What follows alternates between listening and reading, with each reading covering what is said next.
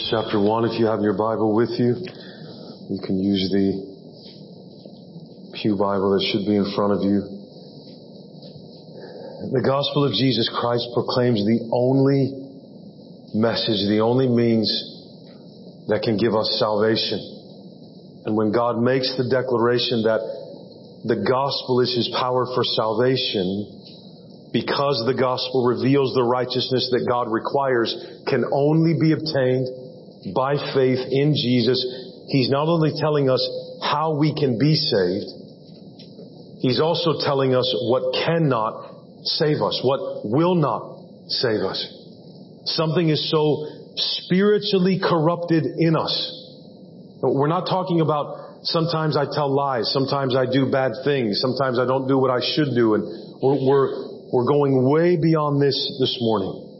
Something is so... imagine, that's not primarily why Jesus Christ had to die on a cross. Because God doesn't like the bad things that we do.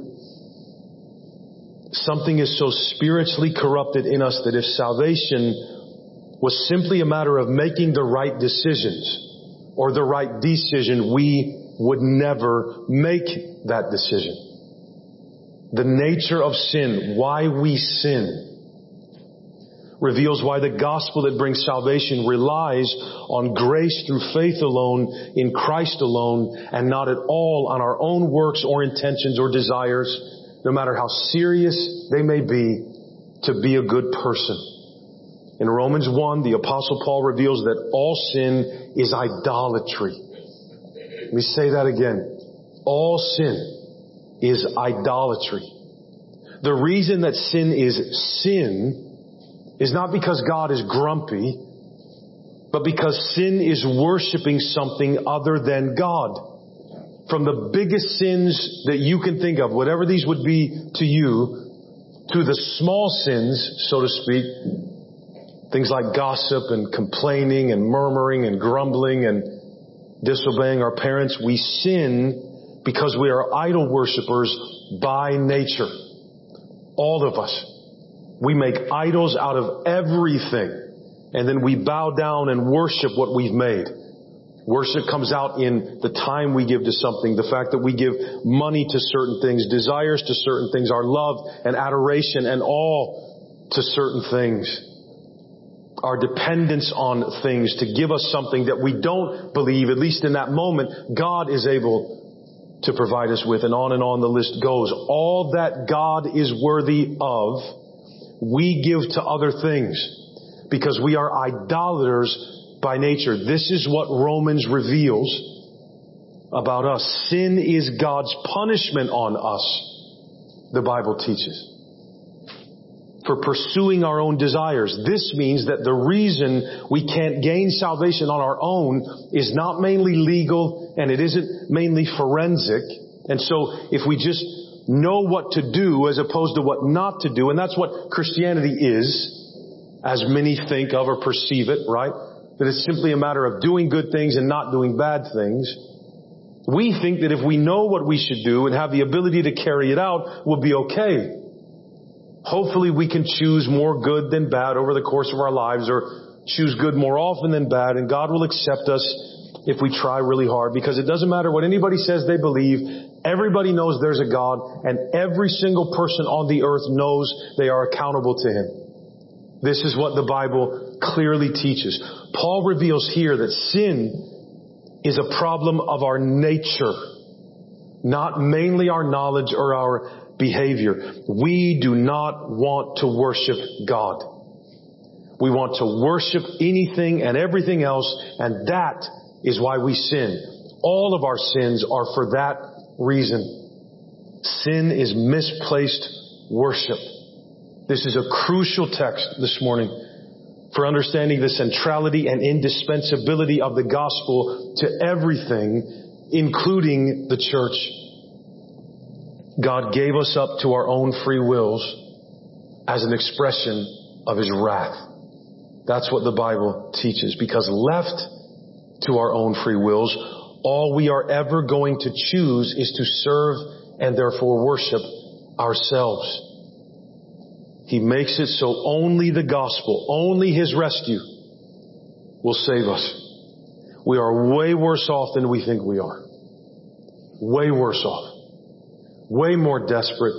Way more unable. Way more evil than we could ever possibly imagine. We can't do anything to save ourselves, precisely because in His wrath, God has given us over to decide for ourselves. And since we're idolaters by nature, we will never choose Him without divine rescue and intervention. Ever. Not a person you know that's a Christian is a Christian because of themselves. We will need to be rescued. We will need a gospel. So the gospel that brings salvation has to do much more than tell us the difference between wrong and right, or give us instructions on how to live properly. Since we've been given over to our free wills, and our free wills are selfish, and we choose to suppress God and His worth, the gospel ultimately seeks to redeem us from our natures, to redeem us from ourselves. We are why we sin against God. Sin is idolatry. It is worshiping idols.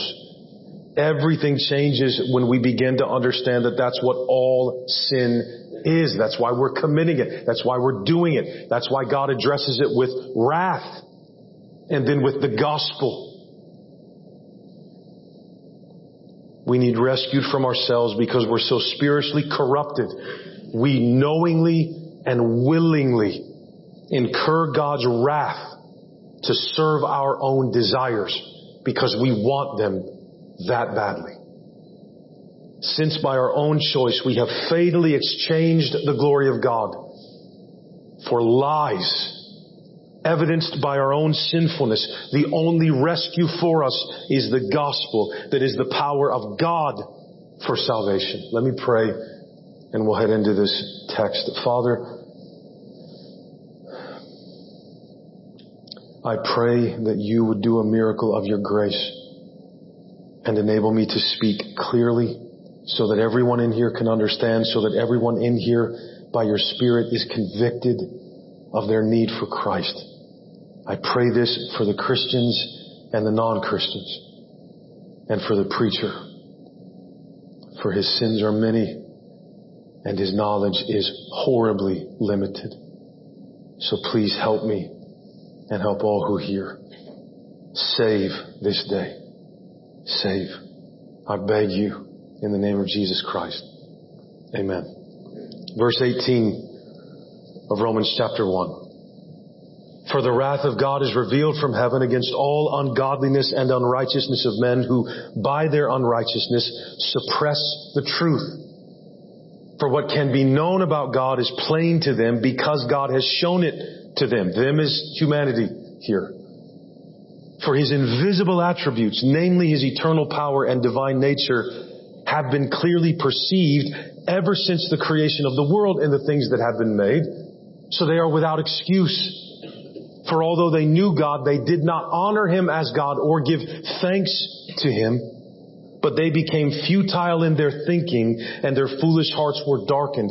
Claiming to be wise, they became fools and exchanged the glory of God, of the immortal God, for images resembling mortal man and birds and animals and creeping things. And he'll get to a very specific example of that in just a few verses. But Paul is explaining here. He's told us why he's writing, told us the centrality, the supremacy, the power of the gospel. He's explaining the nature of sin now for the world to see. Why do we sin? Because again, why we sin tells us why the gospel is our only hope for redemption.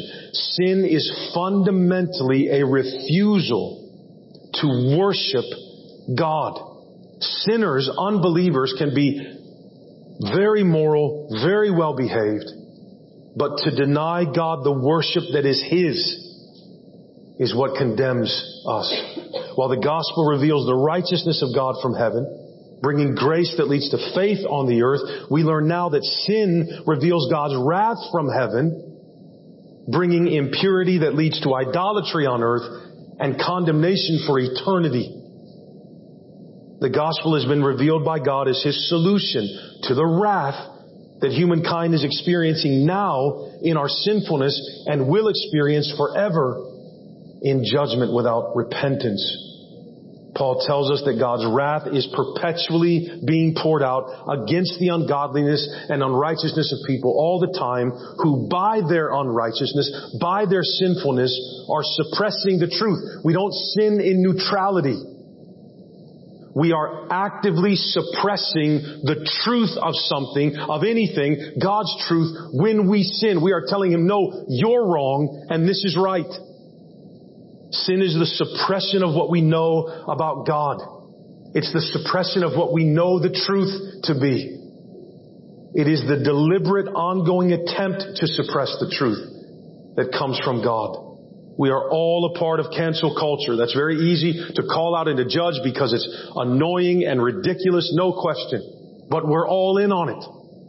We are all trying to cancel the truth 24/7. That's what sin is. I will silence it. I will erase it from my memory. I'll do what I want to do, and I don't care what the cost is. The reason we're actively trying to suppress the truth with our unrighteousness, implying that all sin is based in the lies we tell ourselves, is given in verse 19. We are suppressing the truth precisely because it's so clear and we don't want it. We see it. We see God. We don't want it. It's not that God hasn't revealed enough of Himself to be worshipped. That's evident in creation. It's that He has and we don't want to. We don't want to. Our inability to see God's worth is what's revealed by our sin. That's how God sees it. Notice that word "for" in verse 19. It's giving you a because. We sin because what can be known about God at even the most basic level of comprehension, by just looking at creation around us in verse 20, that He alone is worthy of worship. It's plain to us because God has shown it to us. If a being can make what we see in the natural world with the word of his mouth, he is worthy of all our worship.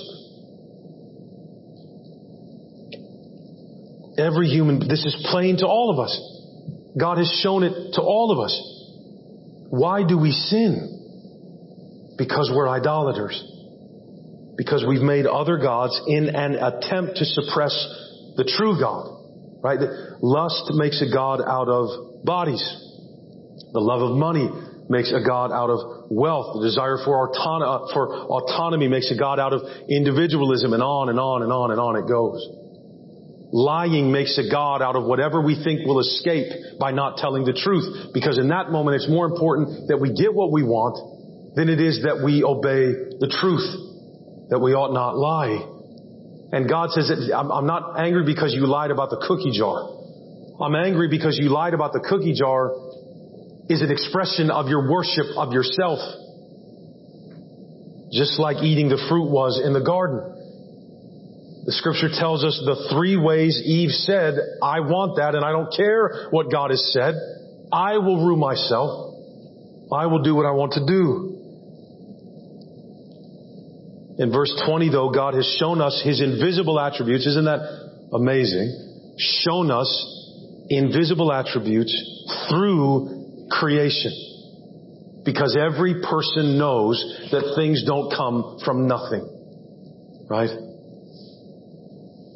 Why does then no one, because that's an amazing thing to say, why does no one have an excuse before God that will get them out of wrath? Because creation at the very least makes it evident that there is a God who is worthy of all our worship. The theory of evolution doesn't come from serious scientific study. Serious scientific study that's objective is no threat to Scripture or to God. It only confirms what we know to be true, that the designer is infinitely amazing and wise and powerful. That's what science reveals. Praise God for science. So the theory of evolution and all the theories about there not being a God or there being hundreds of gods and your truth is your truth and you decide what you want, again, unless of course you're a serial killer. Please don't follow your heart if you're a serial killer, but we don't.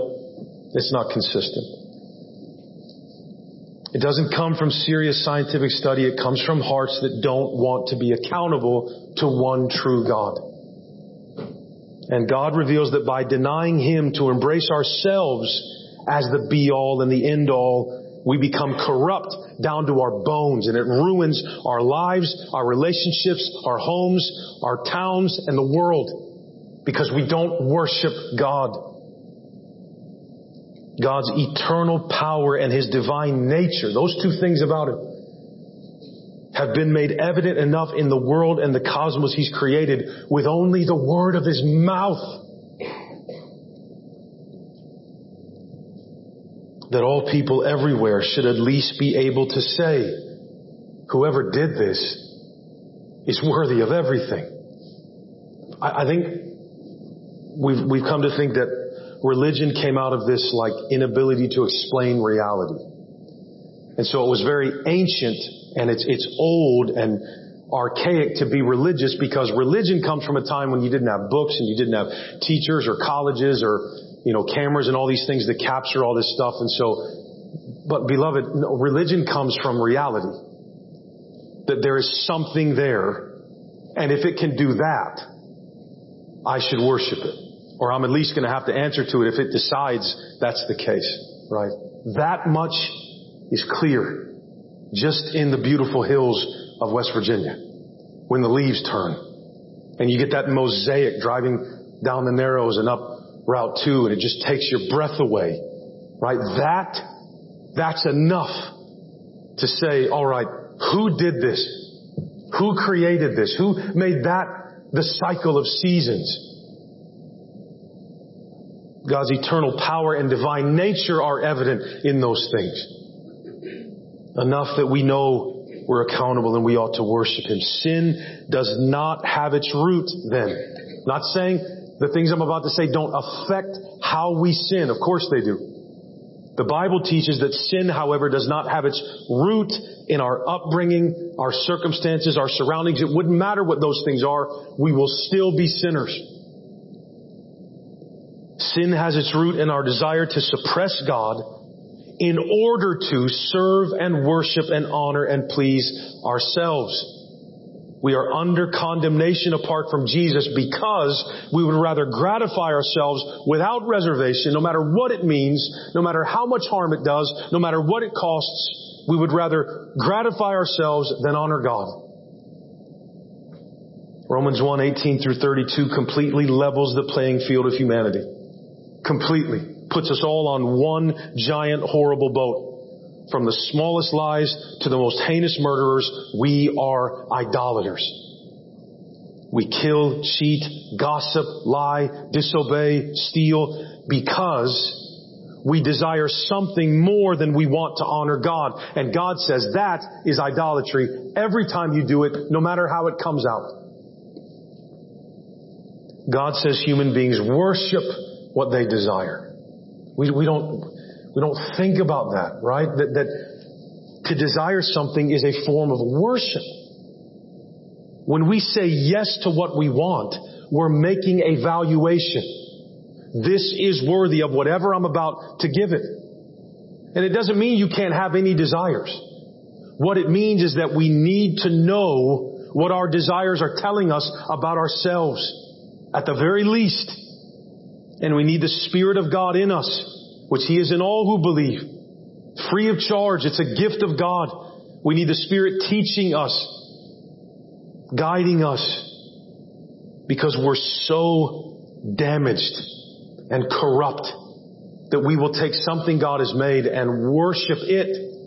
It's like when have you ever shown a little kid something amazing and you're like, look, look, and what do they stare at? Your finger. You're like, no, not me. Look. And right. That's what sin is. Everything is doing this, everything. And we're looking at, we worship the finger. We worship the trees. We worship the person. Whatever it is. This is who we are. That's what the Bible's telling us. This is why everybody in this room is as in need of the gospel as everybody else in the room and everybody outside of it. We are suppressing the truth about God with every lie that we tell ourselves in order to get what we want and justify it. That's what's wrong with us. It's often said that if God revealed more of himself, right? If he would just show up and prove himself, we could believe. We say that because we're liars. Well, if God would just prove himself, have you seen a sunrise? I wish God would speak to me. Look around. Pick up a Bible, right? And we Christians aren't talking down to people that reject God. Our message is what it is because it's the only thing that will awaken people. The gospel is the only thing that creates faith, beloved.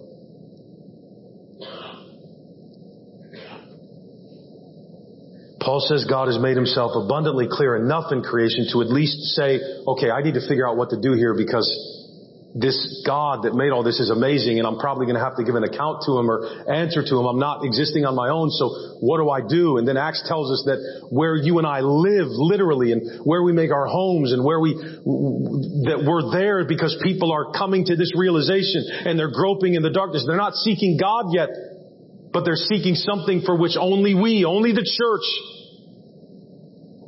has the cure.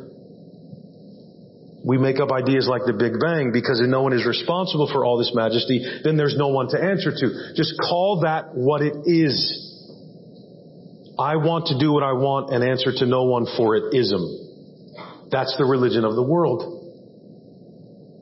And we infect our schools with it and our media with it and our arts and our entertainment and politics with it. Also, we can rule ourselves, reign over ourselves, not have to recognize God. Nietzsche wrote, Friedrich Nietzsche, the German author, philosopher, he's very famous for saying God is dead. And, I think that was on the cover of Time magazine in the early or mid 20th century. And so Nietzsche's this demon in our minds. He said God is dead. There's a context for Nietzsche saying God is dead. Nietzsche is railing against churches that aren't preaching the glory of God. He said, we killed him. God is dead. We killed him.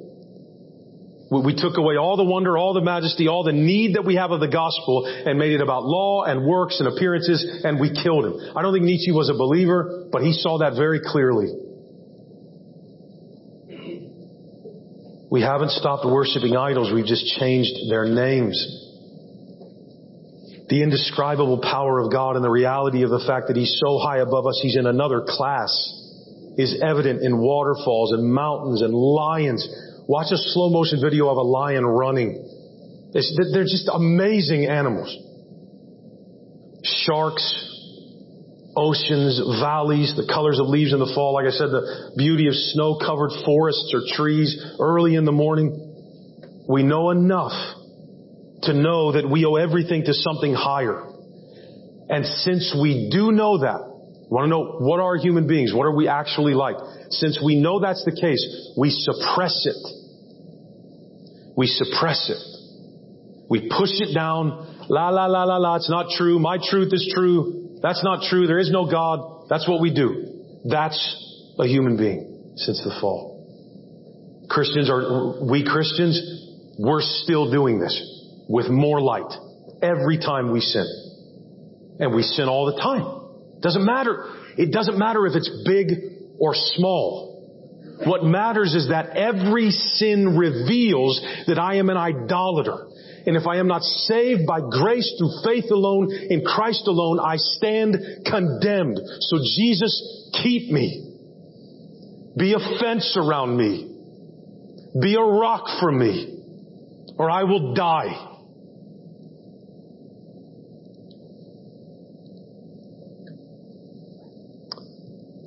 This is who we are. This is why only the gospel is the power of God for salvation. Right? Why are all people everywhere without excuse in verse 21? Because although they knew God, you see that? They knew God was there. We know he's there. They did not honor him as God or give thanks to him. That's what we did when we realized, oh, there's a God. Even though it's clear there's a God, we don't want to honor Him. We aren't thankful to Him. The fact that God exists, see, just the fact that God exists demands our honor, our worship, and our thanksgiving that we would rather give to anything and everything but Him. And when we hear that, you hear what I'm saying? It makes us mad. It's kind of offensive, right? I didn't ask to be born. I didn't ask to be made. Why does God think, who does He think He is to demand worship from me and gratitude from me and honor from me? Exactly. Right? We do not honor Him as God when we hear the truth about Him. We complain and gripe and rebel. We can't escape these things. We treat God like any other person that thinks they're better than us. The difference is that God is better than us. He's actually worthy of what He's requiring, to the extent that if to not give it is not neutral or a choice that we make, it's sin. It's idolatry. We're created beings. This is the way it is. We're not talking about Zeus or Odin or Maui or Allah. We're talking about a real God. And before any of us act high and mighty and have the nerve to be offended that God would demand so much without even asking us, just think about how much we all love it. If a child questions us like that, just imagine, hey, it's bedtime. Excuse me. Who told you that you could tell me when to go to bed? I want you to imagine that your 5-year-old says that to you with a straight face. Right? Everybody in this room knows. What? Like it would be so shocking because we all know that's ridiculous. Why? Well, because I made them. I'm a parent. I'm older than them. Ah, so we do get it. We do get it. Yet this is precisely what we do to God. That's what sin is. There's a creator. We know this, and we tell Him to kick rocks. The exaltation of the self at the expense of everyone else, right? That's our world today. The use of science to deny God's existence. Racism, classism, the denial of gender, the denial of sexuality, the undermining of the family. It's all sin, and it all has its root in one thing. God, You did not create us. You don't own us. And even if You did, we don't care. Sin is saying no to God. That's what it is. And I know that because I do it. It's suppressing the truth so that we can keep believing lies and do anything and everything in this life but honor and worship God. By not honoring God or giving thanks to Him, by not worshiping the only one worthy of worship and suppressing the truth in verse 21, they became futile in their thinking, and their foolish hearts were darkened. So, instead of living with God as our point of reference, with God as the source and substance of all truth, instead, because that would level us out, our thinking has become worthless.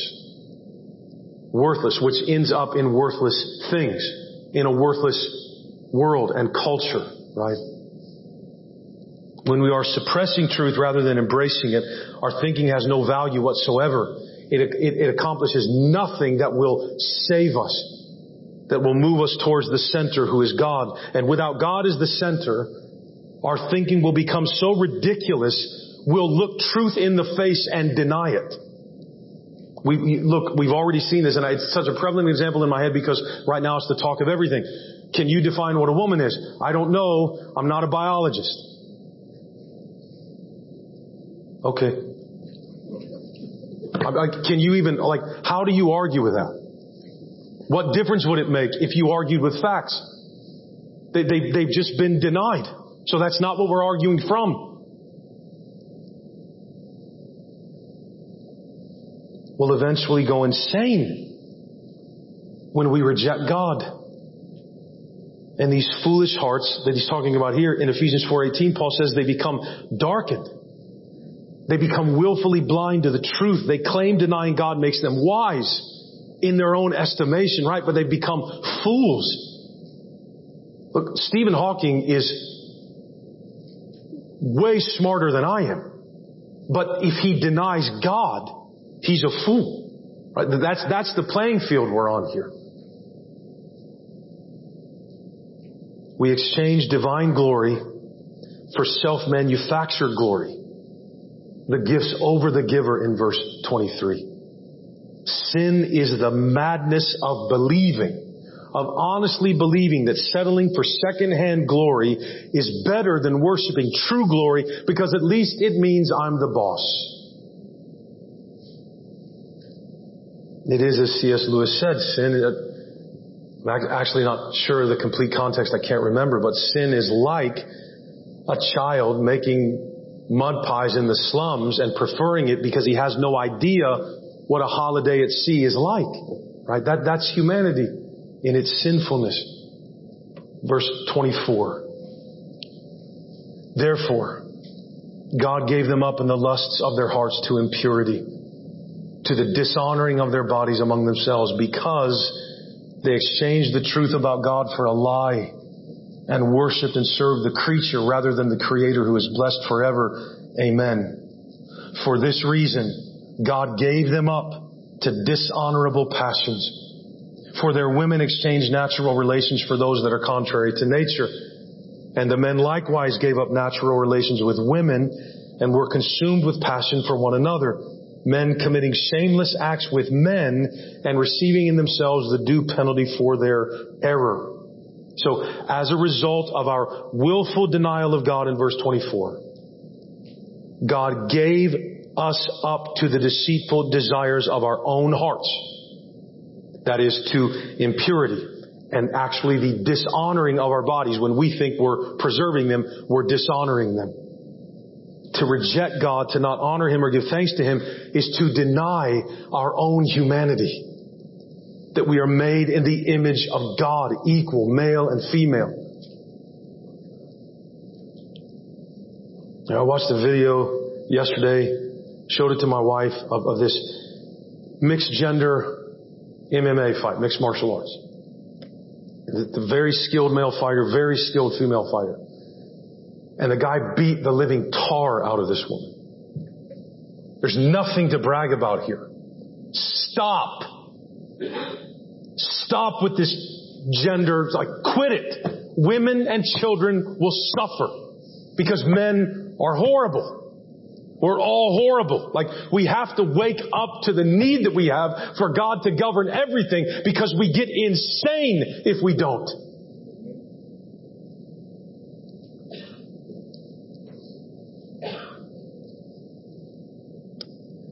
We'll lose everything when we turn from God. We often hear people say that if America isn't careful, right, He's going to pour out His wrath on us. Beloved, God's wrath is being poured out on the entire unbelieving world every second of every day in the form of us having free will. We have it, but we're corrupted. So it's a curse. Pastor I like so much named Donovan Riley says that God's wrath feels like free will. You want to worship sex, drugs, and rock and roll? You can have it. That's God's wrath. Go ahead. Your nature is so wicked, you deny what is obviously clear. You know what? You have at it. Go ahead. Be free. Choose what you want. And when you wake up to the fact that that is killing you, I'll be standing right here with the gospel. The state of our entire world today is the result of God giving us free will in His wrath. The human soul was never meant to exist without a governor, beloved. We were not created to rule ourselves or worship ourselves or exist by and for ourselves. But because of our sinful nature, we've decided that's what we want. And in wrath, God says, here, have it.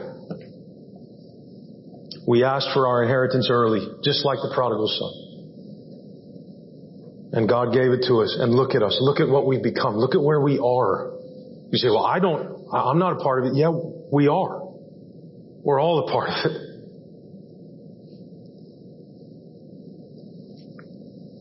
Because we exchanged the truth of God for lies and have decided to worship everything but Him, most of all ourselves. All sin is idolatry. It's an exchange of worship and service to the things we want rather than to God Himself. God giving us over to the desires of our hearts in wrath is not a gift. Free will is not a gift for people who will deliberately use their ability to choose to suppress the truth in unrighteousness and with God. There's a reason that free will is so exalted and celebrated in the world, right? Because that's what we wanted. Our autonomy. I really like Mumford and Sons. I love their music, right? And you have your choices. These are what make men great, our ladder to the stars. Are they? They're doing swimmingly our choices in creating a wonderful world filled with peace and love and happiness.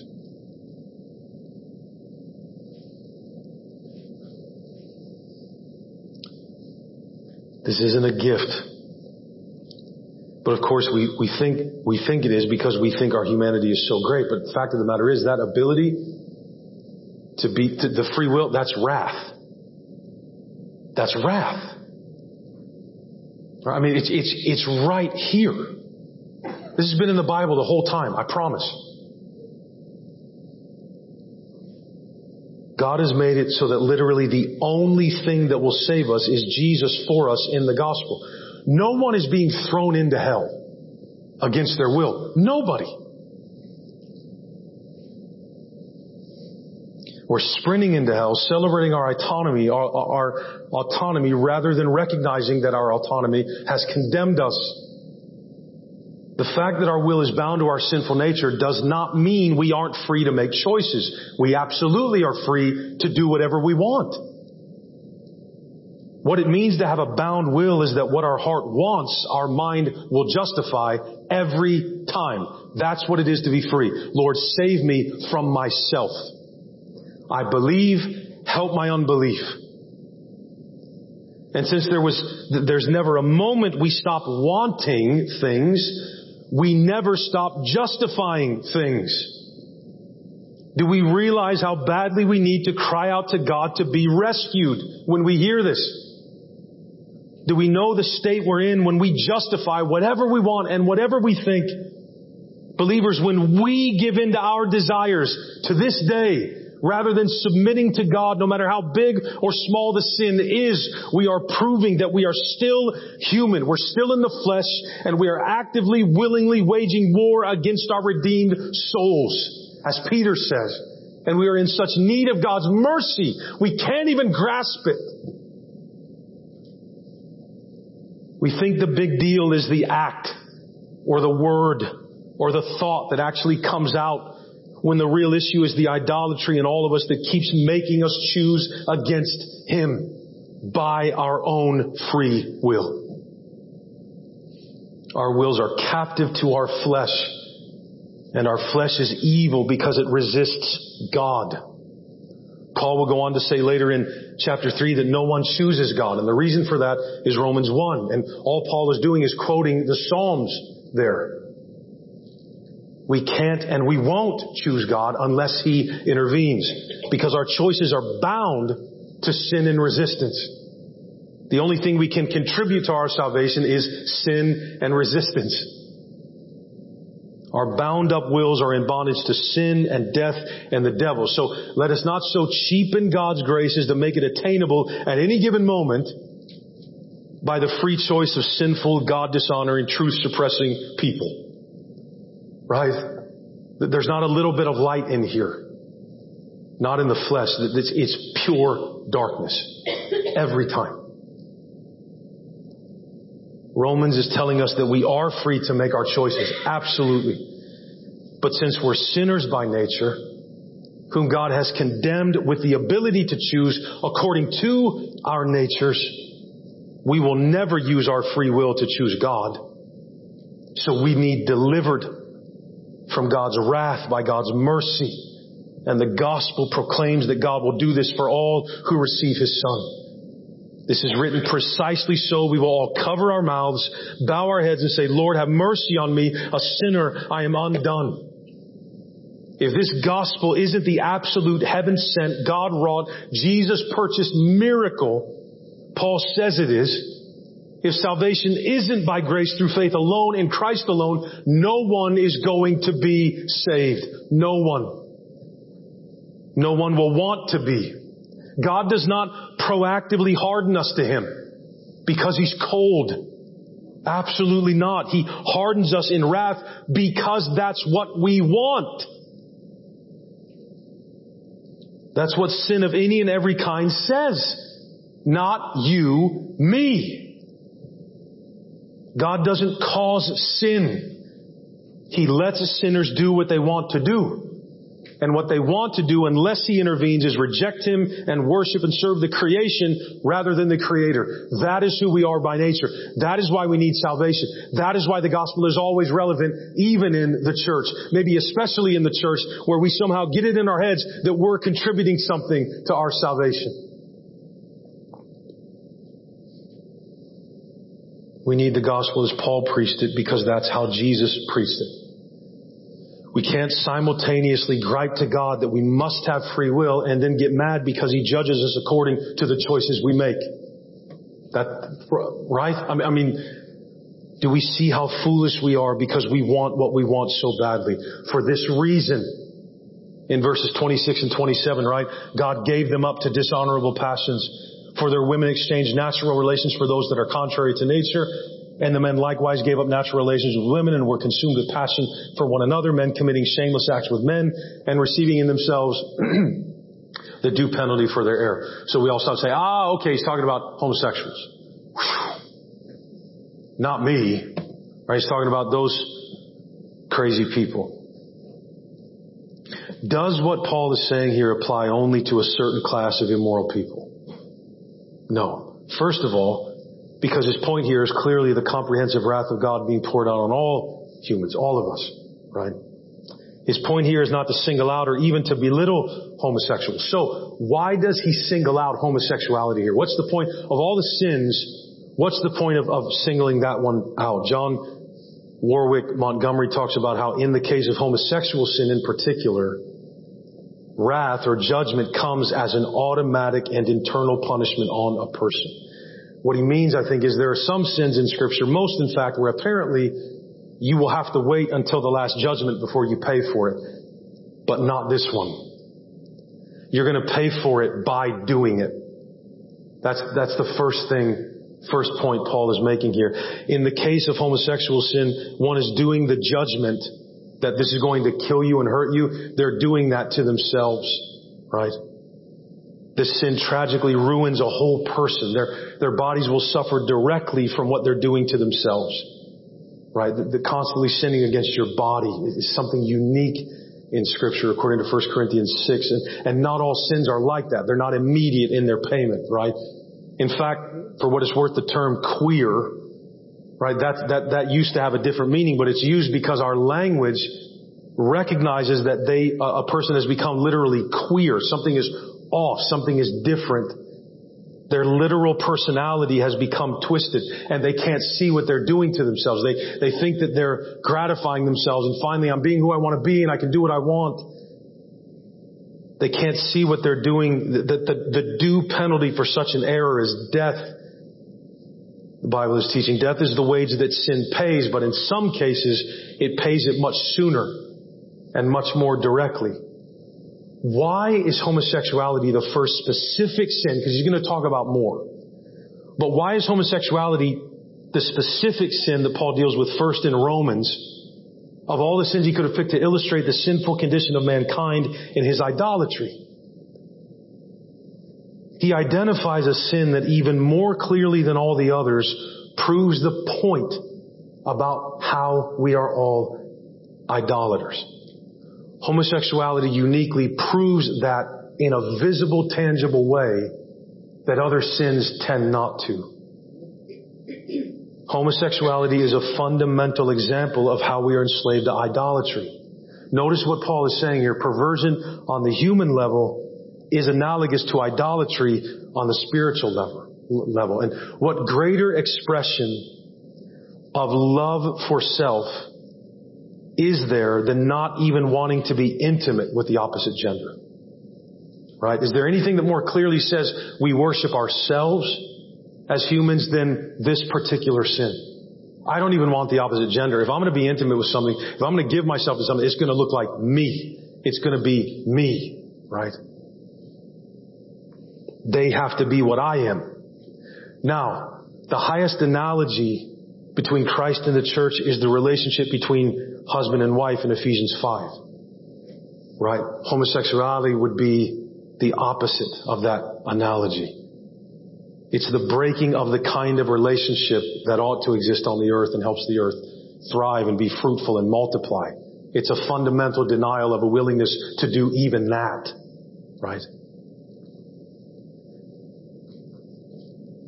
If true worship is parallel with marriage, idolatry is uniquely parallel with homosexuality. That's what Paul is saying. If you want proof that we worship ourselves, look at that, right? That's one expression of it. That's a very clear expression of it. And a very clear expression of wrath being poured out now, because you can't run that way for too long. So the homosexual issue is a lot more profound, I think, than we might even believe. Right? It's not just unnatural, right? And therefore it's wrong. The point is not that it's gross. That's not the point. And we don't want to be like that towards people that are sinning in that way. Right? We don't want to be like that. That a homosexual society would be the clearest sign of idolatry on the earth. So God has sent His Son to save them as He has to save us. So the solution here is not to engage in a culture war with homosexuals. That's not what we're here for. No, they need to hear the gospel, just like everybody else. All Paul is explaining is, here's how that sin shows your idolatry. And it shows it so clearly, I'll use that as an example so that you know I'm not crazy. Right? Different levels of repercussions based on the sin that you do. If you break into a home with a gun and the homeowner has a gun, your sin may be paid for a lot quicker than if you're downloading a code to transfer money to your account, right? In the privacy of your home. This particular sin has a certain impact on a culture, though, how it uniquely and blatantly serves the self at the expense of God, and how that influences a whole society to do the same in a very powerful way, right? But do take note here, I'm trying to go quick, of how Paul continues to make his main point here that all sin is idolatry, right? He doesn't stop there. That's not even the point, for which the only answer could be that this God we've spurned would decide to be gracious to us despite the choices that we make. That's the hope of humanity. Verse 28. And since they did not see fit to acknowledge God, God gave them up to a debased mind to do what ought not to be done. This is everybody now. They were filled with all manner of unrighteousness, evil, covetousness, malice. They are full of envy, murder, strife, deceit, maliciousness. They are gossips. Yep, that's on the list in Romans 1. So the minute you get haughty about homosexuality, just make sure you never talk.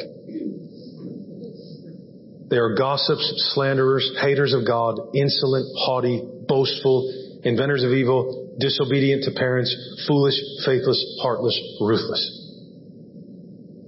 Though they know God's righteous decree that those who practice such things deserve to die. We know that inside.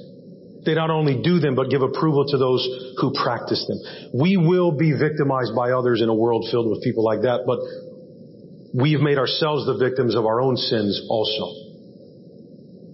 We know what our sin deserves, beloved. We all know, but we do it anyway because our thinking is debased. That is, we've lost the ability to judge ourselves correctly because we're suppressing the truth in order to fulfill our own desires. And this leads to sin and more sin. And to prove that, Paul gives more examples here of the fruits of our idolatry. In fact, our minds are so debased that we not only approve of what we want to do, even when it's evil and simple, we cheer others on in it too.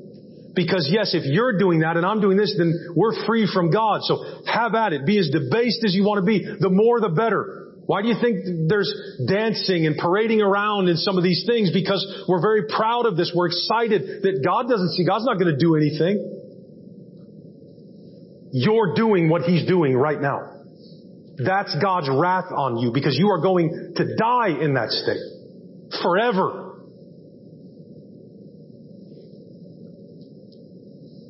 All sin is evidence of God's wrath, of the fact that we don't honor God or give thanks to Him, but instead do what we want. We deny His truth and we worship everything we want and anything but Him, from homosexuality and murder to bragging and gossip and disobeying our parents. All sin is idolatry. All of it is evidence of God's wrath. Do we see how badly we need the good news? Because we all know God's righteous decree that those who live like this deserve death, and we keep on doing these things and approving of others doing these things anyway. We are so crooked we can't even see straight. Christians, don't live like you're still under God's wrath. You're not. We're not. So why keep making the choice to sin? We no longer are under His reign, under Madam Sin's reign anymore. King Sin, whatever you want to call him. How desperately we need Christ to be for us this morning, what He is for the worst of sinners. Paul's argument is that if you don't receive Jesus Christ, then you're crazy. That's what he's saying. Paul is writing so that every human being will stand before God and say what Paul says of himself later in Romans 7, who will deliver me from this body of death? Because even though I'm saved and justified, and I know the right thing to do now, I can't do it. And I don't do it. So, Christians aren't former sinners. We were formerly under God's wrath. That's what's different about us. And we have been freed by His declaration of our forgiveness by grace through faith in His Son. The gospel is God's announcement to the people in verses 18 and 32 that they can be forgiven, 18 to 32, that they can be forgiven of what we cannot atone for on our own and don't really want to.